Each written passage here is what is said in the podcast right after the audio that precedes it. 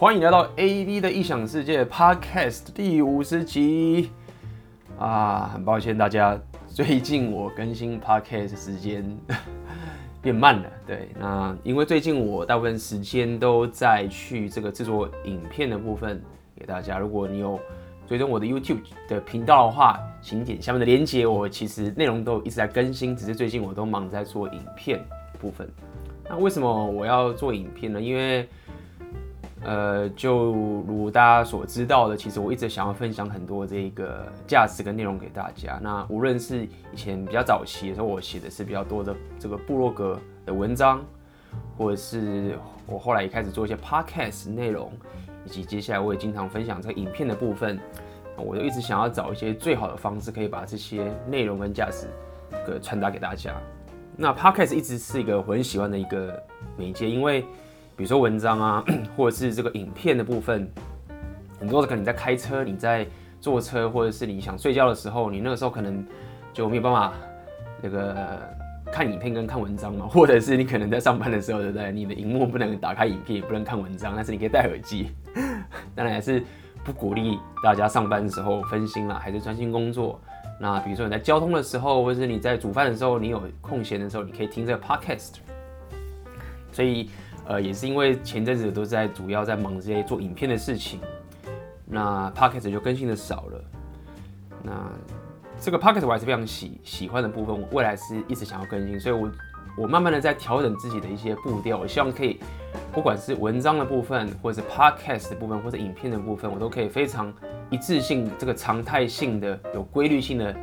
分享给大家。所以希望大家可以呃继续有耐心的。不断的等我这样子找到一个好的一个 pattern，你跟跟一个一个这个规律分享给这些所有内容给大家。OK，所以如果你对我的这个文章或者是对我的这个影片有兴趣的话，你可以到我的 YouTube 频道，你可以看下面都有链接，我可以分享给大家。OK，那么今天这个 podcast 也先跟大家预告一下，在这个 podcast 的结尾有一个很重要的消息要跟大家公布。OK，所以请听到最后，这个东西是有好东西要分享给大家，要告诉大家的，所以就请耐心听到最后。那今天的 podcast 内容也是我呃很想跟大家分享的一个一段有关我这个有关自己成长，有关自己怎么样去呃社交以及追求女生的一个部分。OK，所以今天这个 podcast 其实社交部分我会偏重于就是有关追求异性的部分，所以请大家就好好听啦。我知道很多男生是很喜欢听这个有关把妹的一些事情，所以这一集就是为你们而做的。OK。那这就可能要稍微牵扯到，就是在这个转变的过程嘛。因为大家也知道，如果大家常听我的 podcast 或者看我的文章，知道说其实过去是个宅男嘛。哦，没错。那么当时我宅男归宅男，但是其实当时我还有跟女生、跟女朋友交往这样子。那时候大概是我已经出社会一段一段时间了。那当时我还是在科技上班，加班的蛮严重的，在金融业加班的很严重。那我其实没有什么社交圈，然后整天就跟我当时一个女友腻在一起。那后来我们就因为一些原因分手了。那这个分手原因我就先不提了。对，OK。那么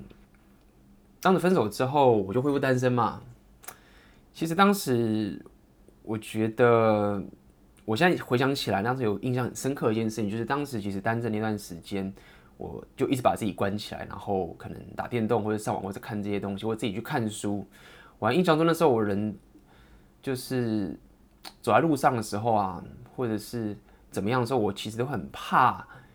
在路上会遇到我的前女友。那时候，因为其实当时分手的时候，我基本上我的个性就是怎么样，我是不会再去跟她联络的，或者是怎么样，也不会想要去再纠缠不清，说哦，为什么啊？你当时这样他妈这样离开我啊？我怎么样？我到底做错了什么啊？为什么什么？当时其实我的心态那时候还比较不成熟，我的心态比较像是。觉得说啊，分了就分了，那你知道理由又怎么样了？又又能怎么样？你只是不断的在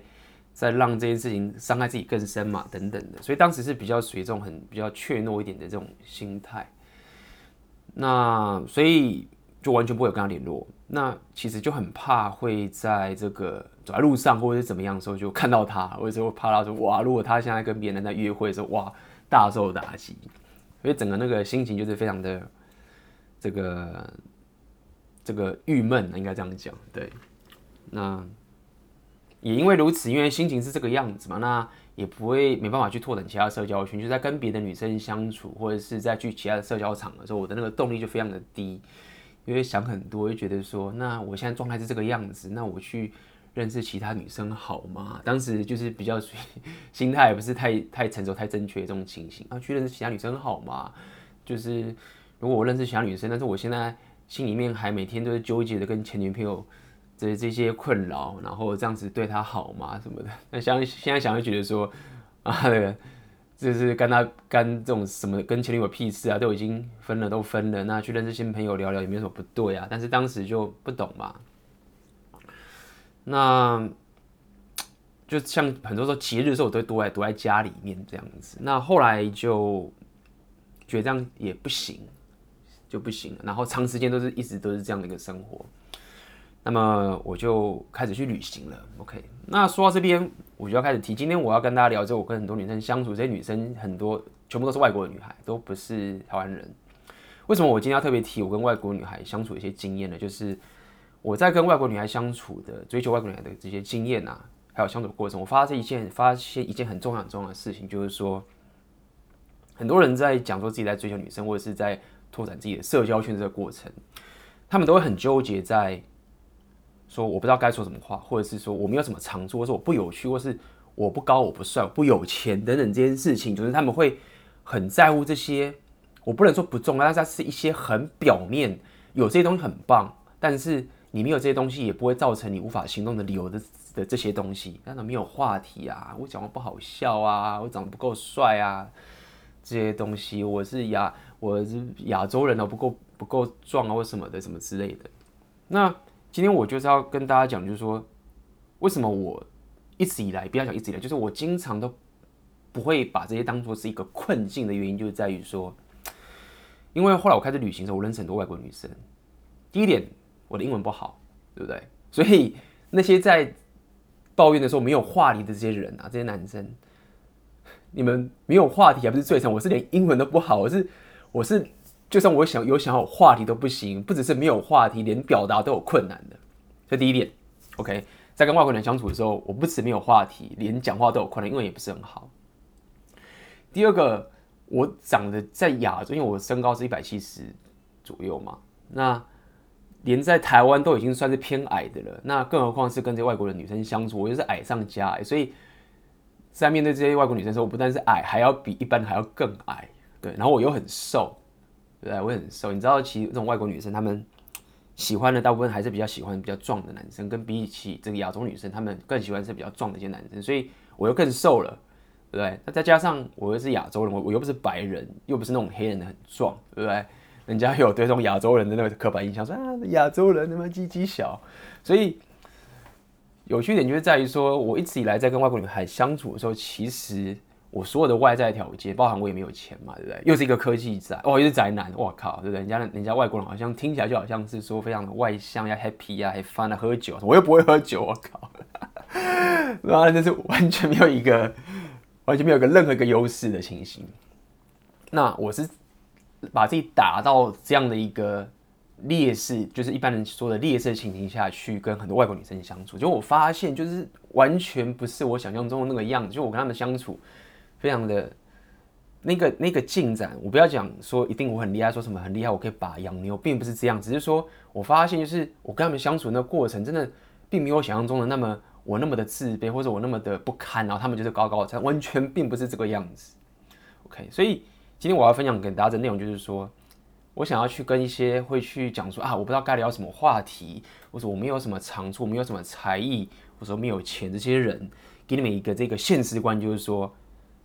我曾经也是，我这跟你们是一样的。然后，但是我只要愿意去面对这件事情的时候，甚至把自己放在一个比你们还更险峻的环境，但是却还是可以得到一个很棒的结果。所以，当你有这样现实观之后，并不是说话题或是你这些外表钱是不重要，不是不是说这些都没用或是你不要，而是你就发现说这些东西根本就不应该是阻挠你去行动的一个理由，完全不是，它也不是最重要的重点。有很棒，但它绝对不会影响你的这些问题。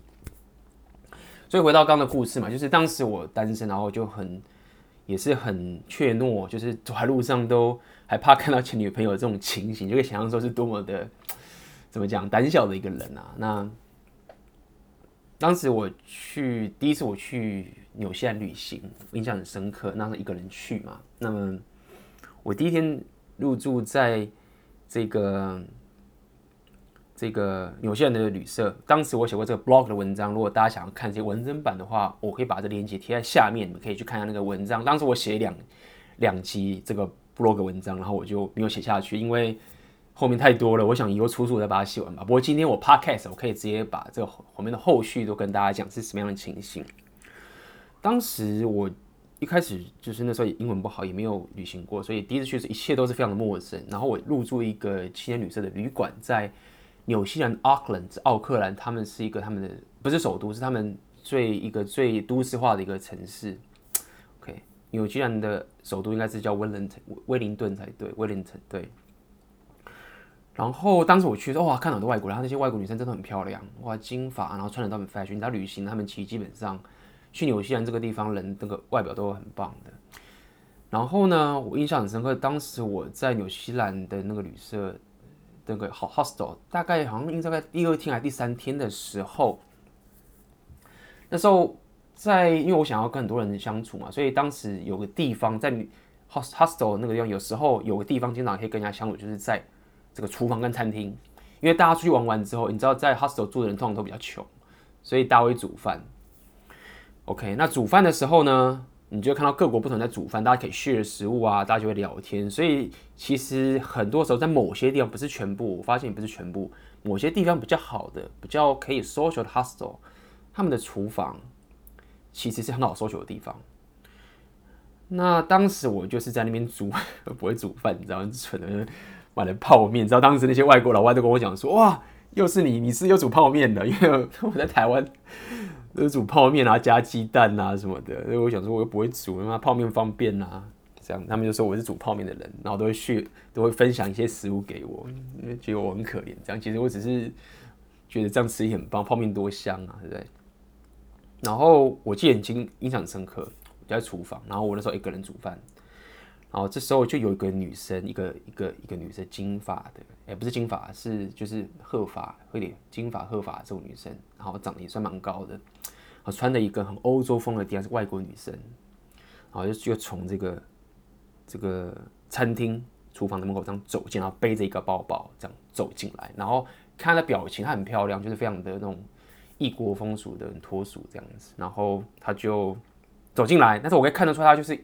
没有，好像没有朋友，我也不知道，我也不确定他是什么情形，不知道他有没有朋友，或者他是怎么样。但是他有一点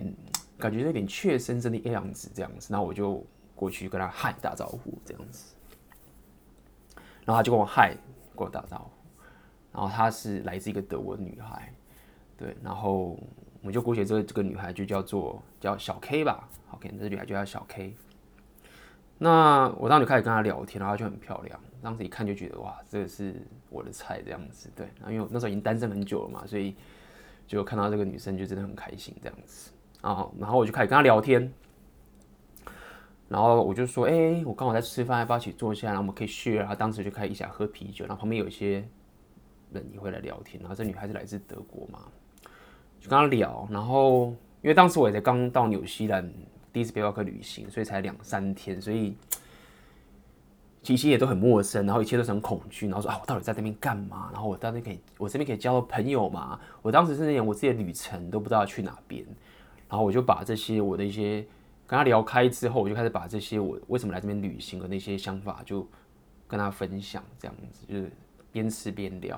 然后他就说他也是这样觉得，他说天哪，我我他说他刚下飞机，还刚到这个 hostel，然后他是从德国。刚飞过来，今天才刚下飞机的，然后他就说：“哇，我二十四小时之前还在家里，但我现在人已经在这边了。”然后他就觉得我好想回家，为什么我要待在这边？我都一个朋友都没有。然后当时这样聊的时候，就发现我们彼此有一些共鸣嘛，就是对啊，我二十四小时还在台北的家里看我的海贼王，那吃我的鸡排，现在来这边在跟一个一个这么漂亮的德国女孩在聊天，那时候就觉得哇，太震惊了。那时候，那那时候一开始在旅行的时候，真的是打开我的现实观，就是怎么可能？就是，因为，我平常是在原本在台北的时候，我连去什么认识女生，或是看到这些女生，我都不敢跟她聊天的。就现在莫名其妙来到这个地方，哇靠！然后就跟这么漂亮女生聊天，然后重点是还可以了解说，就是原来有也有这样的人，就是原本在家里，然后飞到这么远的地方，然后也不知道自己为什么要这样，然后就很恐惧，然后在这边也不知道该怎么跟他社交，不是不是不不是不知道该怎么社交，就是不知道是能交到朋友，然后也是很胆，就想要回家。当时我就。感受到一件事情，就是说，一直以来有时候我们都会觉得说啊，我很宅或我怎么样，然后好像只有我在害怕而已，大家都没有在害怕。后来我发现说，其实不是这样，就是我们都是人，不管你长再漂亮，或者你长再帅，或者你再怎么穷或怎么样，我们都是 share 这个，我们都有同样的恐惧，同样的情人。在很多时候，我们去把人把对方当人看，或是把我们自己当人看的时候，你就觉得说，其实所谓的没有高低之分的意思，就是我们其实都有相同的恐惧。存在，无论她是很漂亮，她也有这样的恐惧。那那一瞬间就感觉我跟她就有一种拉近距离的感觉。那么后来当天的晚上结束之后呢，我就跟他说：“啊，我明天要去这个市区逛逛，你要不要跟我一起来？”这样子，因为就是想着问一下这样。然后他就说：“好啊，你就一起来。”然后我当天啊就非常高兴，觉得天哪！就原本我一个人来这边。旅行，然后也不知道可能是朋友，对不对？然后没想到忽然就一个晚上的时间就遇到这样的女生，然后还可以明天跟她单独去这个城市这样到处走走吃饭，就觉得哇，好棒啊！这旅行实在太棒了，完全超乎我的这个想象之外。然后后来隔天起来，我们就接下来就开始跟他旅行。我们后来去了很多地方，就是隔天我们就去了整个奥克兰的城市。有了整个这个城市，坐那些巴士啊什么，有了这些城市等等，然后我们就聊了很多很多彼此的一些事情。然后他那个时候其实就是毕业嘛，然后德国人他们经常就是怎么样，毕业的时候，因为他们好像不用当兵，那么都会习惯就是跑到一个国家去旅行，可能半年一年，然后想清楚自己想要干嘛，然后回去自己国家就可以开始工作。当时其实很多德国人就不知道为什么他们就是很喜欢去纽西兰，我觉得奇怪，为什么你那么爱来纽纽西兰？是因为是因为亚洲吗？还是因为这边是英语系国家？为什么不去？对啦，可能就是这样。反正当时就很奇怪，就法国人或者是其他什么意大利人都没有比德国人还多。当时就觉得说，哦，德国人都很喜欢来纽西兰，这样就聊很多这样彼此的事情，然后聊说以后要干嘛等等的。然后我还记得当时我们隔天去了那个城市逛之后，然后后来隔一天、隔两天，我们还去到一个。奥克兰的另外一个小岛，就是奥克兰，它那边外面还有个有靠海的部分嘛。然后其实它那边有个岛，我还记得那个岛叫做呃 Rangitoto Island 吧，一个火山岛 Rangitoto。如果厉害的人，你可以自己去查一下等等的，就是它有好几个岛，然后那边就有海滩。然后我们两个就就一起去，然后准备食物啊，然后坐那个游轮，然后就在海滩这样子拍照，很开心这样，然后就。开始，开始这样子游这个纽西兰的这些四周的岛，这样子。因为其实我当时很喜欢他，然后我就好像我就原本当时根本没有任何计划。那我后来不知不觉，我想说，我就算我当，因为我当时去想要游整个纽西兰嘛，那我想说，可能奥克兰这个地方，可能也是原本待个三五天，顶多一个礼拜就够长。就没想到，就因为这样子遇到这样的一个女生，就。因为我也没有计划，我没有要赶什么行程，就我发现说，哎，我待了已经超过快一个礼拜了。然后，因为她来那个女生小 K，她来这边有她的旅程，那我就觉得说，嗯，就因为我们也不是就是朋友这样，就我就卡在这个地方，到底接下来我要去哪边？我要留在这边继续跟他旅行吗？还是我要继续去别的城市走等等的？但是我又觉得我也很喜欢他，当时就卡在这个地方，到底我的旅程该怎么办？对不对？我就是要继续跟他待奥克兰，然后跟着他一起走，他也很怪，为什么或者是什么？对不对？然后我忽然发现一件事情，就是说，我忽然发现原来让我纠结点，并不是在于说，并不是在于说，OK，我的行程该怎么办？OK，我后来就是仔细人家，原来真的让我纠结的，不是在于说，哦，我我有自己的行程，我应该去看别的的的大自然那些东西，其实我不是那么在乎。虽然说去别的城市看很棒。但并不是我那么在乎的事情。然后我在乎的也并不是说，哦，我是不是应该跟他待着？就说真的，我也可以待待在奥克兰这边，然后继续跟他这样子，他想去哪，我们一起去玩也很好，也没有什么不好。我觉得当时让我觉得最纠结，我我最纠结、最自我批判的点，就是在于说，为什么我明明喜欢这个女生，但是我却没有办法表达我对她的喜欢。我明明知道的，然后我相信她可能也一点点有感觉到，或者没有，不管怎么样，可能没有，可能有。那对我来说，我觉得让我纠结点是我其实卡在于说我喜欢一个女孩，那我。竟然就很怕被拒绝，或是我自己有自己的不安全感，或者什么，然后不敢跟他对他表达我的意图这件事情，让我卡在那个城市，然后不知道该往哪个下一步走。那当时我就知道说，OK，我终于就是因为在那个场景嘛，OK，然后在那样的地方，我终于感受到我的一个，我觉得我应该要，呃，怎么讲，提升，或是让我自己一直纠结点这个地方，包括我之前这些。之前跟我这些单身的时候，这些懦弱的感受，就那一天我印象就很深刻。就是我知道，就是说我的目的其实是在让自己成长。所以有一天晚上，就是大家在舞会 party，然后就很多人嘛，那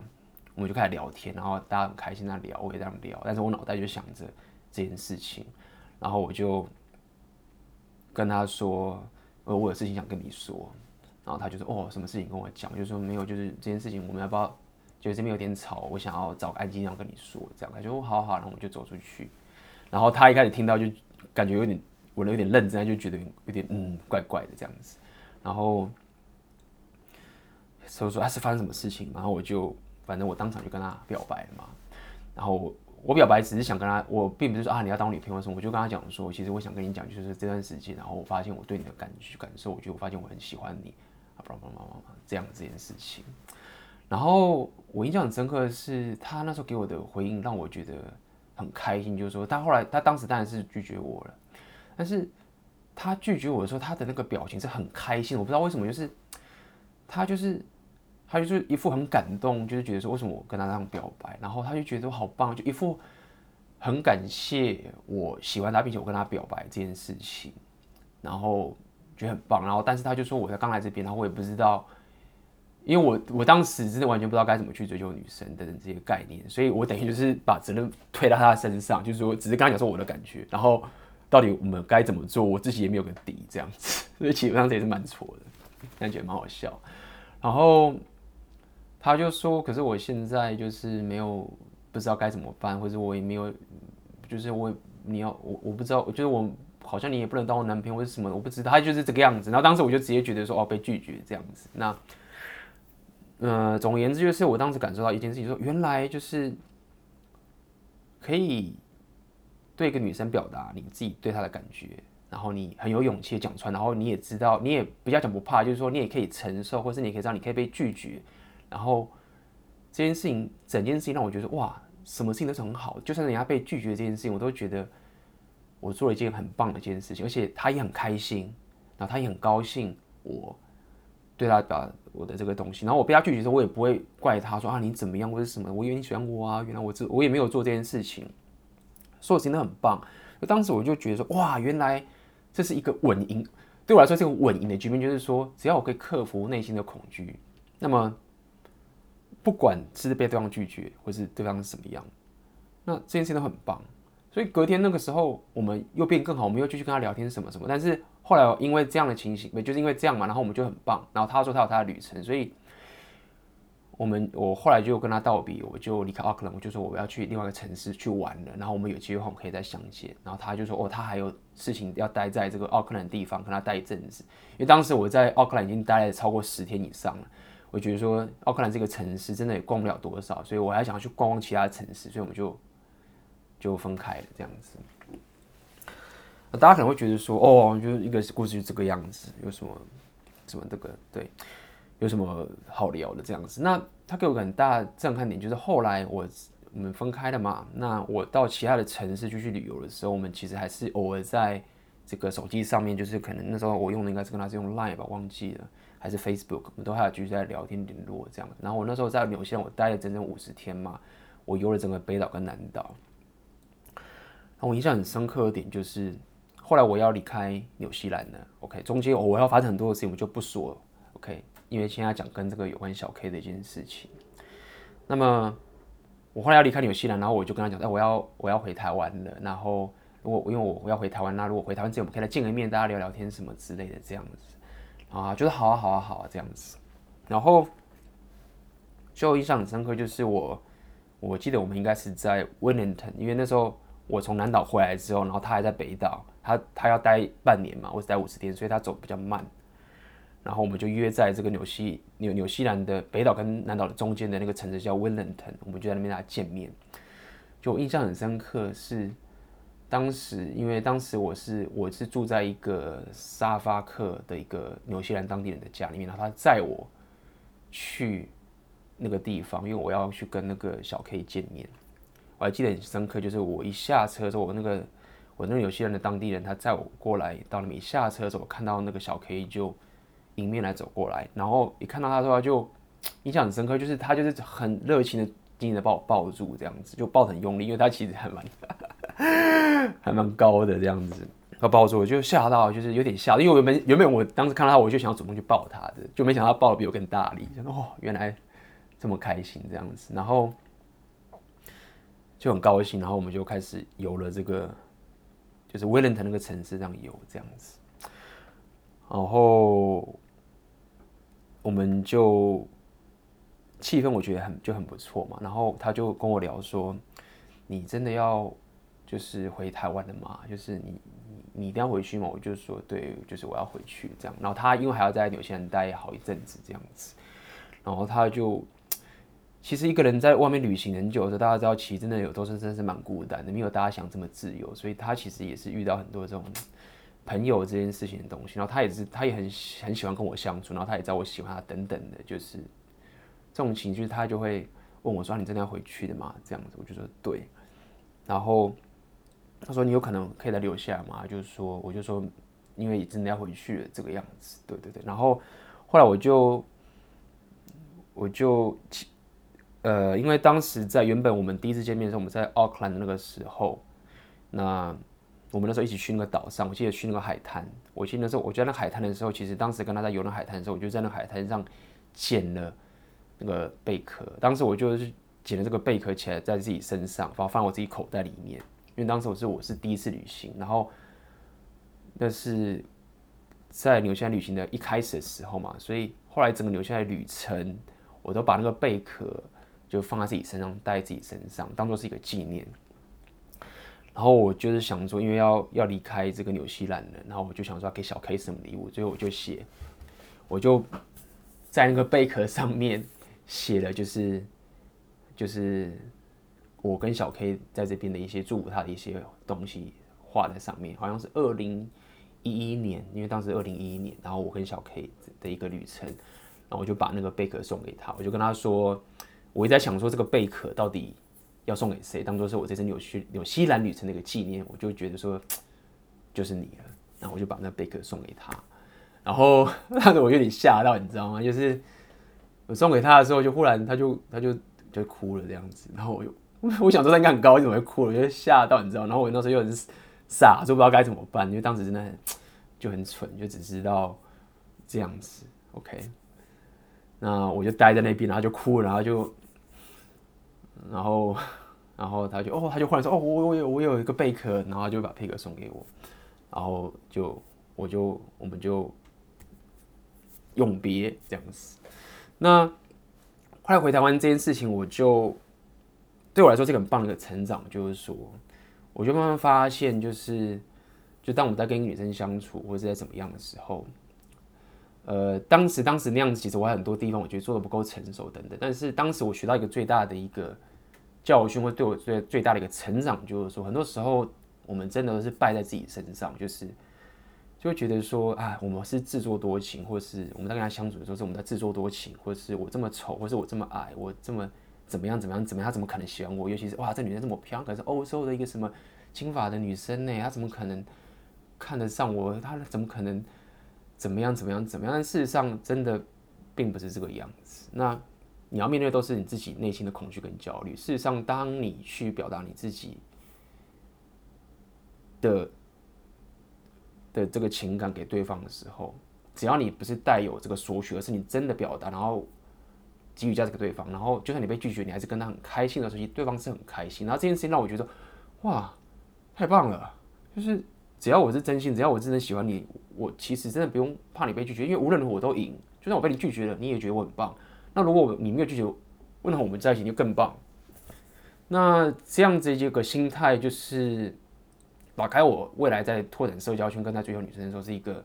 很棒的一个转化。听起来大家觉得说啊，A B 这个好吧，大家谁不知道，就是不要脸就好了，然后就是只要不要脸点嘛，然后被拒绝，然后脸皮一脸就好了，什么什么的。我觉得很多时候我以前都听过太多这种言论，就说什么你不要脸就好了，然后只要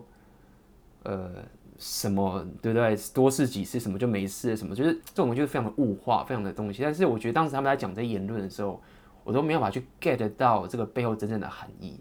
而直到我真的去面对这个恐惧一次，然后真的去把自己放在那个不要讲绝境那一个陌生的环境的时候，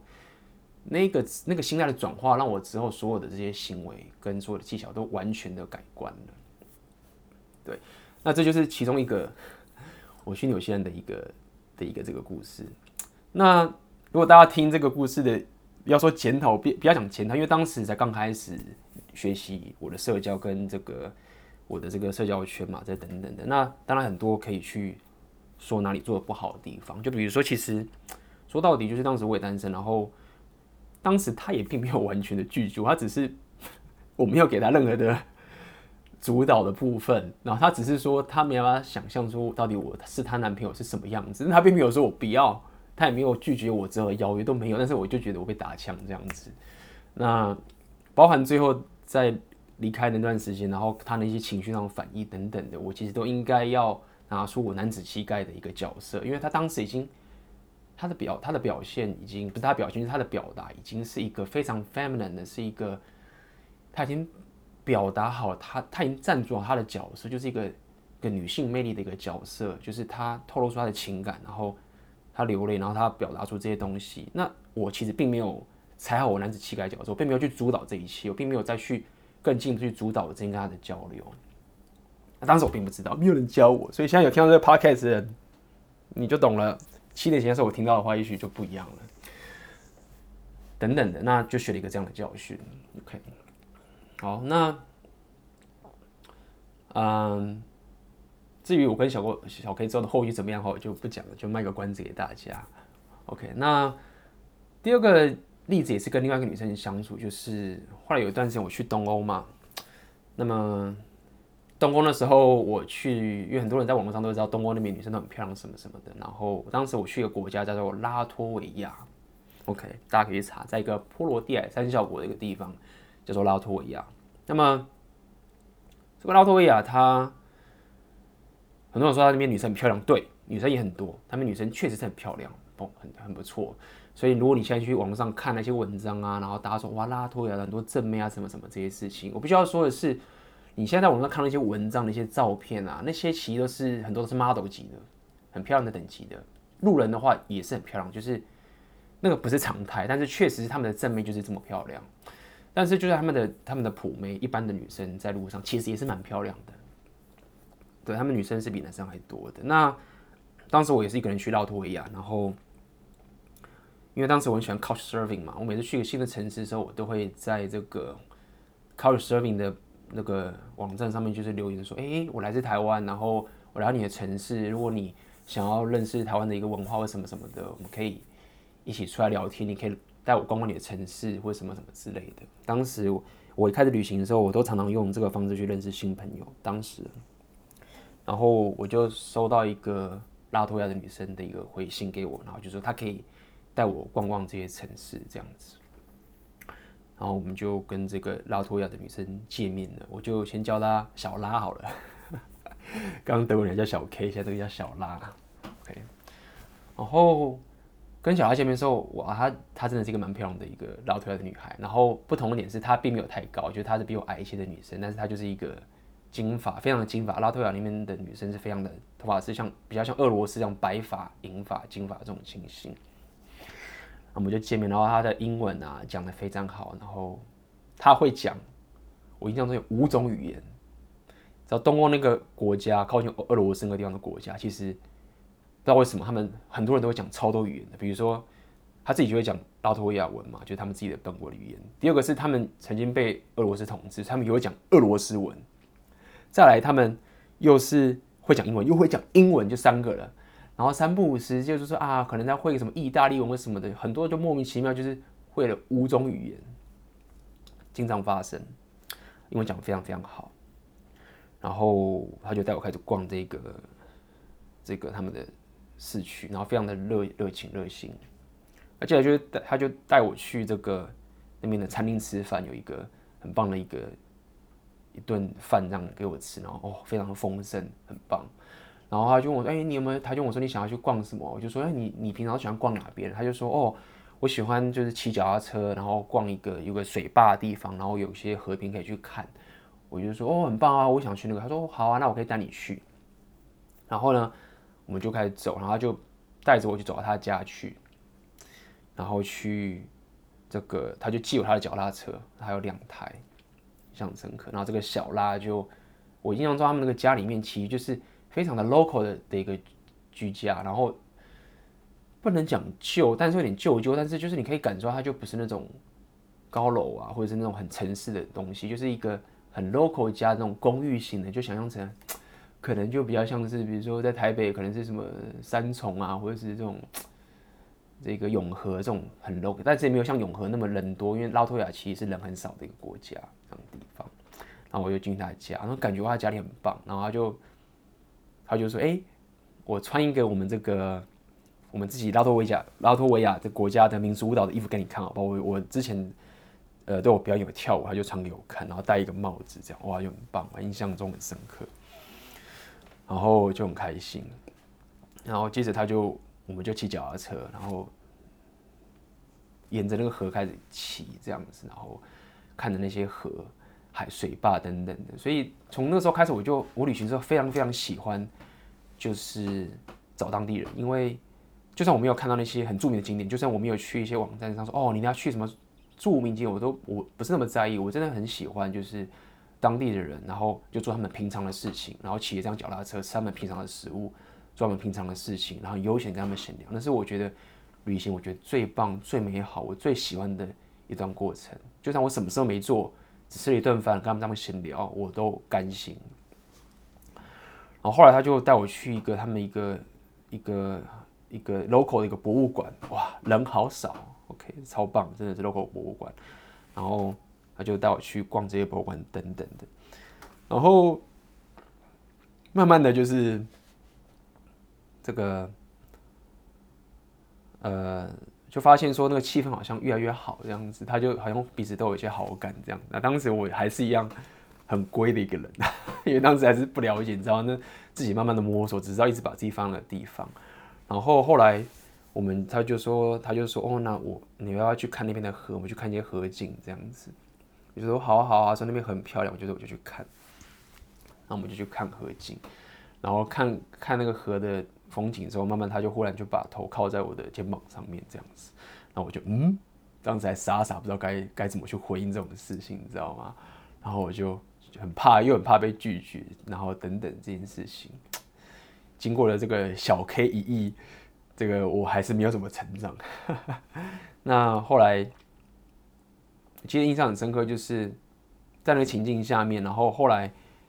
呃，我就很胆怯嘛，也不敢行动，也不敢主导，什么都不敢，完全就犯了所有的一个男子膝盖要主导的一个所有的一个过程，这样子，我印象很深刻。就后来就什么事情都没有发生，然后就结束了。印象很深刻，回去的时候，我印象深刻，后来他就送我到坐火车，然后。我们就在那火车上面要等火车的时候，就是那个气氛就是 非常的不想尴尬，就是有点像已经不像那一般朋友的那种样的离开等等，然后我就很紧张，不知道该怎么办。然后后来我就抱他一下，然后就离开了这样子。然后应该是说抱他之后离开的那个，好了，其实不是只有抱他一下，把还是要讲出来，就当时呃我就。亲他一下，然后我们就离开了。当时就是这样的情形。那他就很开心，然后后来就简讯给我这样子，然后他说哇好开心哦，就很高兴这样子，自己觉得很棒等等。回去，然后跟大家分享这故事，好，这故事就到这边为止，后面我就不讲了。后来的后续等等的，那就是后面的事情，我今天不讲了，到这个为止。今天跟大家讲这个故事是跟大家讲，就是说，就这两个故事是要跟大家讲，就是为什么我会完全没有这一个回到这个 podcast 一开始，就是讲到说这些所谓的话题啊，是没有长处，不是高富帅。白的啦，亚洲鸡鸡小这件事情，这些事情就是说我并不是在跟大家唱高调，就是说啊不重要行动，是因为我是真的有这些跟人家相处的经验，就是发现说很多人在讲这些东西，真的是卡在自己脑袋里面，就是也许真的有些人要你高富帅吧，但是很多时候现实并不是这个样子。那当你不断的去把自己放在这未知的环境的时候，然后你真的聊很多这些社交的心态，说其实你真的是有办法。去跟很多各种不同的人交流，不只是你自己熟悉的台湾，甚至各国各种国家人，你都可能有跟他们有一段很棒的相处。那么，当然当时这两件事情只是打破了现实观而已，我并没有懂这些社交心态。如果当时我懂现在这些社交心态的话，可能就已经完全是不一样的情形了，完全是不一样的情形了。OK，那么。后来还有很多很多故事，以后有机会跟大家分享，因为这个都是我很早前早期在做自我提升、在旅行的时候遇到的一些事情。后来我还有去到很多其他国家女孩啊等等的，以后呃这个进阶版的 AB 再跟大家讲，刚刚讲的都是那个幼幼版，就是初初心者版的 AB，就是非常的非常的逊的这个 AB 的一个事情跟大家讲。其实如果说你现在是一个非常害羞或者是非常一个内向的一个人，那就是你不孤单。我以前就是这个样子，就是这么这么训咖。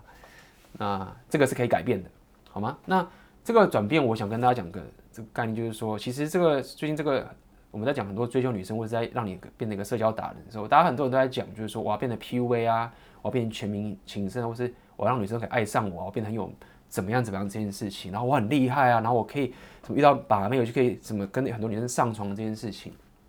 首先，我并不是在说这件事情有什么不好，道德上或者什么。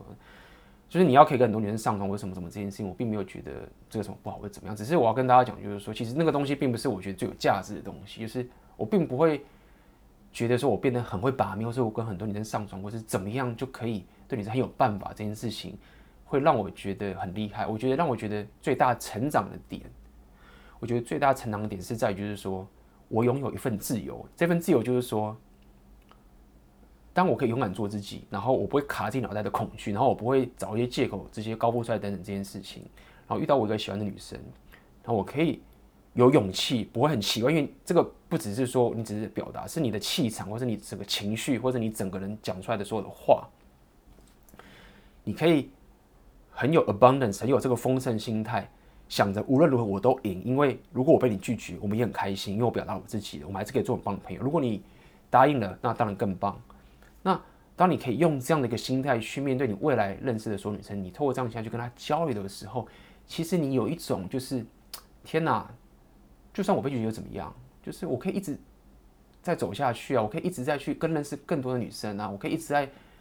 跟我更多的女生相处交往。你会发现说，天哪，你被拒绝搞不好都是件好事，因为你被如果你没有被拒绝的话，你进入了交往了，那你可能就没有办法再跟女生相处了，等等的。我要讲的是这一种。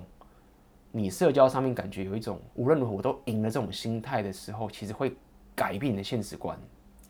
那要可以达到这一点，当然你中间很多心态等等东西，你必须要去了解这些等等这些东西。OK，那我是运气啊，因为因为其实跟我相同的这些朋友，很多人都是很早就是定下来跟女朋友相处，然后交往，然后结婚等等，他们没有像我有这种机会，就是。因为我单身，然后又胆小，然后可能又一直单身等等的，然后我自己有机会去旅行、突破舒适圈、学习这些东西。那么，呃，这是因为我们有不同的一个生活形态等等的，所以今天就是跟大家讲这些东西。那，呃，所以这里面最后就跟大家讲，OK，就是如果大家有些人可能有知道了，就是我在昨天，OK，我有一个，我把这些。刚在旅行这些初期的这些所有心态这些东西，到后来我学习到很多很多这些社交的心态跟技巧，出了一个线上的产品，这个产品叫做梦想生活，全世界都是你的社交圈。那这个产品是怎么样呢？基本上刚我讲这两故事，其实就是这一个产品的一个原型的初的最早期的初衷，到后来很长段时间我的所有提升自己的过程，OK，我把这些所有东西压缩在这个产品里面。那产品里面它是一个一个影片，里面有影片的东西。那么这个链接我会放下面，大家可以看这个课程是什么。那这个这个课程的内容里面，基本上它分了几个很重要部分，就是第一部分是所谓的这些知识层面的部分，一个心态上面的一个部分。到底你在跟人相处，尤其在跟追求女生的时候，或是你要拓展自己的社交圈的时候，你应该抱着什么样的心态去面对这件？这个心态我觉得是很棒的一个东西，因为它会让你进入一个很奇、很另外一个现实观的状况。你会发现你跟人家做的时间是不同的，然后你可以用你的人格特质，跟你用你喜欢方法去去发展这个心态。造成出你自己的风格，而不是只去照抄而已。就像我刚讲的一个重要心态是，当你可以不要卡在自己脑袋，去跟一个女生表达这件事情，并且有一个稳赢的心态这概念的时候，你会发现你就不会是一个丑女的人，而且甚至我告诉你，这女生就算拒绝你的时候，搞不好之后都可能会觉得说你是一个很棒的男生。OK，很多人觉得拒绝就是我没了，不，拒绝可能才是刚开始。可那这边有个很重要的一个。灰色地带就是说，哦，什么叫做？有些人说什么叫做拒绝才刚开始，意思是我们要死缠烂打吗？不，不是让你死缠烂打，是当你被拒绝之后，你散发出来的气场跟你散发出来的心态，这些心态会会变成你的行为行动发散出来，根据你的人格特质发展出来的这个心态出现，就会造成很棒的吸引力。一个女生就觉得哇，这女生好屌哦！我原本拒绝她，我还觉得很羞愧，而我还觉得有点不好意思，就她还这么大剌剌，而且还跟我这么开心，哇，这男生。真的不一样，所以这些所有的知识，我会把系统化的讲解给你听，在这个梦想生活的课程里面，这是知识层面的部分。而第二个部分呢，就是当你了解这些知识的时候呢，其实还是不够的，你必须要去挑战这些未知的这些事情，去实战，去突破你的舒适圈。所以在这个课程的第二部分，我有分，我有给大家教给大家我最常做、最有用的这五个舒适圈挑战。OK，这书这我是不是时间挑战，并没有非常的花俏，为什么的？先跟大家说，非常的单纯，但是非常的实用。这些舒适圈挑战东西花的时间很很少很短，但是我在旅行或者我在任何国家或者我在台湾，或是像我人在上海，我经常还是会练习这个舒适圈挑战，而且它是你平常每天都可以做的，它可以强化我刚刚跟你讲的那些气场。因为你经常去面对这些恐惧，你经常面对这个社交上的这些，不要讲困境，社交上的这些隐性的这些互动，这些不是非语言的互动的时候，你在强化你自己的心态跟强化你自己的勇气。这个东西会内化成出你的潜意识沟通，在当你有这份强壮的情绪系统的时候，你在跟人相处，在认识新朋友，在在追求女生的时候，都会大大提升你的气场。那这些东西你不可能是一天就可以改变的。你是平常不断的日积月累去行动，去强化，就像跟健身一模一样的道理。你每天都可以去练习这些社交上潜意识的沟通的强化。当你真的需要用到的时候，你就会比人家强很多。那再来，这个课程里面还有很多这个，我有一个叫做 AB 小帮手，就是很多时候当你在社交场合或者你在想跟他聊天的时候，你很紧张，那你又来不及回去再看我的课程内容的时候。我压缩个叫 A B 小帮手，每个地每个点都是当你在社交生活上、社交场合上面，或者你在跟追求女生上面，你觉得很紧张的时候，然后你想要在短时间内马上就回忆起这个课程教给你一些重要心态，这个 A B 小帮手它是一个音频，短短的每个都是大概一两分钟、三分钟左右，你可以下载下来。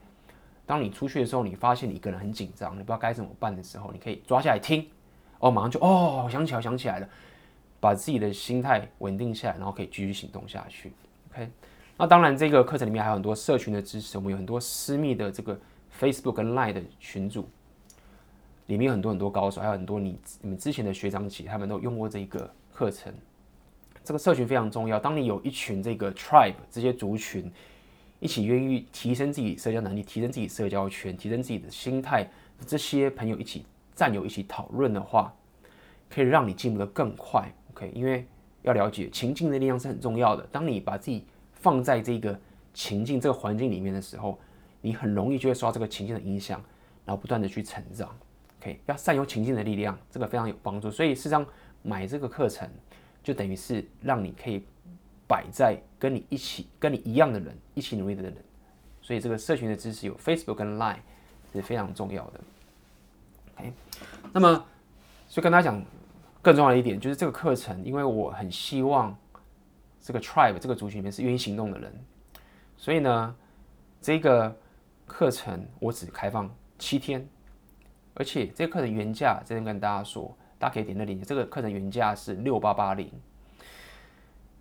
我之前上过很多，为什么会会这个价格？因为我之前有上过很多这个课程，我跟大家讲，这个课程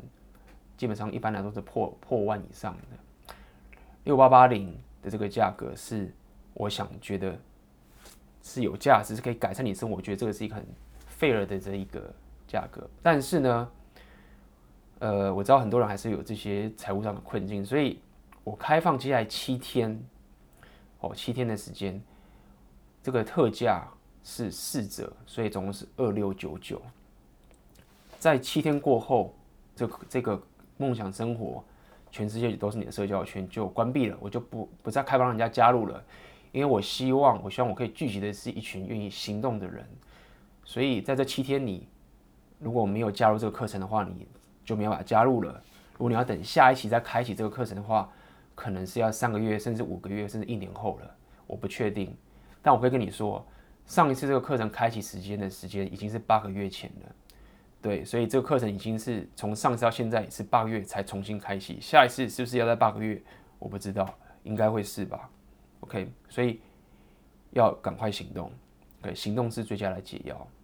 那如果你还是很担心，再告诉你一件好消息，如果你还是担心这件事情，担心这课程是不是不适合你，在你买了课程后的三十天内，如果你有疑问，你觉得你想要退费，我全额退费给你，所以基本上你的风险是非常低的。如果你买了，你觉得课程不适合你，你有三十天的的时间里面，你就说啊，A B 这课程，呃，其实不太适合我，所以我要全额退费，所以我都可以把这个全额退费退给你。OK，好吗？所以更多详细的这个细节，你就去点我下面写的链接。OK，那这个就是我们今天的 Podcast 啦。啊，很高兴，好久没有在录 podcast，我很喜欢透过 podcast 跟大家聊天。那么希望这一期的 podcast 可以对你非常非常有帮助，希望可以在呃增进你未来，无论是你在追求女生，或是你想要追求你的社交生活等等的，会对你非常非常有帮助。那么如果你有任何问题，或者你任何想要分享的等等的，都欢迎在下面留言，我们都会回答你，好吗？那我们今天的 podcast 就到这边结束喽，我们就下次见啦，拜拜。